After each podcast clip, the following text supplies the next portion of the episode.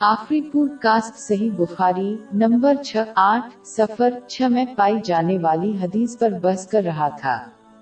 حضور نبی اکرم صلی اللہ علیہ وآلہ وسلم نے لوگوں کے ساتھ گروہوں کا ذکر کیا جنہیں اللہ قیامت کے دن سایہ عطا فرمائے گا۔ اگلا شخص جسے قیامت کے دن سایہ دیا جائے گا وہ شخص ہے جو خفیہ صدقہ کرتا ہے۔ اگرچہ خیرات کو عوامی طور پر عطیہ کرنا دوسروں کو بھی ایسا کرنے کی ددوت اور ترغیب دے سکتا ہے۔ جو کسی کے عجر میں اضافہ کرتا ہے اس پر منحصر ہے کہ کتنے لوگ اپنے رائے کی پیروی کرتے ہیں۔ جس کی تصدیق صحیح مسلم نمبر دو، تین، پانچ، ایک میں پائی جانے والی حدیث سے ہوتی ہے۔ پھر بھی خفیہ طور پر صدقہ دینا ظاہر کرنے کے خطرناک گنا سے بچ جاتا ہے۔ جو کسی کے اعمال کو تباہ کر دیتا ہے۔ جب کوئی خفیہ طور پر عطیہ کرتا ہے تو یہ ان کے اخلاص کی نشاندائی کرتا ہے صرف اللہ کو خوش کرنے کے لیے۔ یہ نوٹ کرنا ضروری ہے۔ اس حدیث نے اس بات کی کوئی حد مقر نہیں کی کہ کتنا صدقہ دینا چاہیے۔ لہذا ایک مسلمان کے پاس کوئی عزم نہیں ہے۔ اگر وہ اس مشورے پر عمل کرنے میں ناکام رہے، کیونکہ اللہ تعالیٰ کسی عمل کے معیار کو دیکھتا ہے۔ مطلب ایک شخص کا اخلاص۔ وہ مختار کا مشاہدہ نہیں کرتا، اس کی تصدیق صحیح بخاری نمبر ایک میں پائی جانے والی ایک حدیث سے ہوئی ہے۔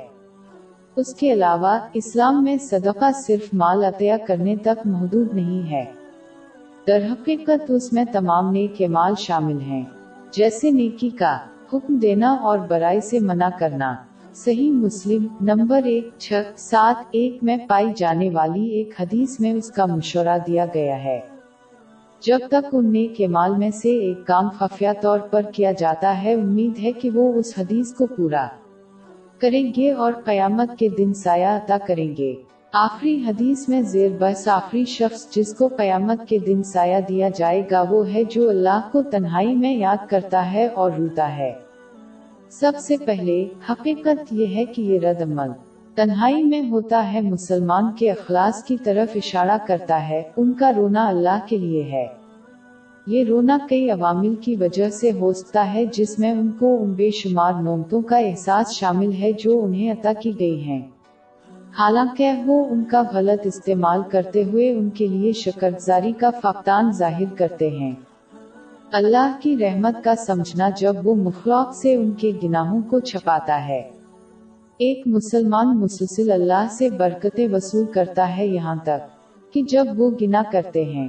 ایک مسلمان کی عکاسی اور ان کے اپنے اعمال کا اندازہ جو انہیں اخلاص سے توبہ کرنے کی ترغیب دیتا ہے۔ کسی کو یہ احساس کہ وہ صرف اللہ کی رحمت کے ذریعے معاف اور جنت دی جائے گی نہ کہ ان کے نیک اعمال کی وجہ سے۔ جس کی تصدیق صحیح بخاری نمبر چھ چار چھ سات میں ملنے والی حدیث سے ہوتی ہے۔ نوٹ کرنے کی اہم بات یہ ہے کہ یہ رد عمل تب ہی ہوتا ہے جب کوئی حقیقی طور پر اس مادی دنیا آخرت موت، قیامت کے دن اور ان کے اعمال پر غور کرتا ہے۔ جو اس سے غافل ہے وہ یہ نتیجہ کبھی حاصل نہیں کرے گا۔